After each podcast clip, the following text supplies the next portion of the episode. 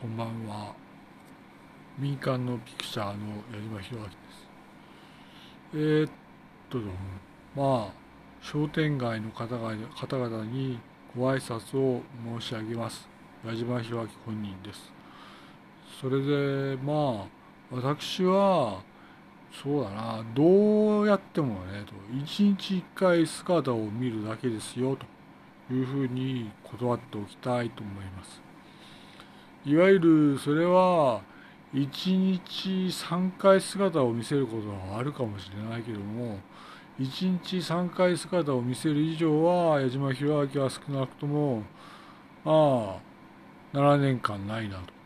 あるいは実質5年間ないなということですね。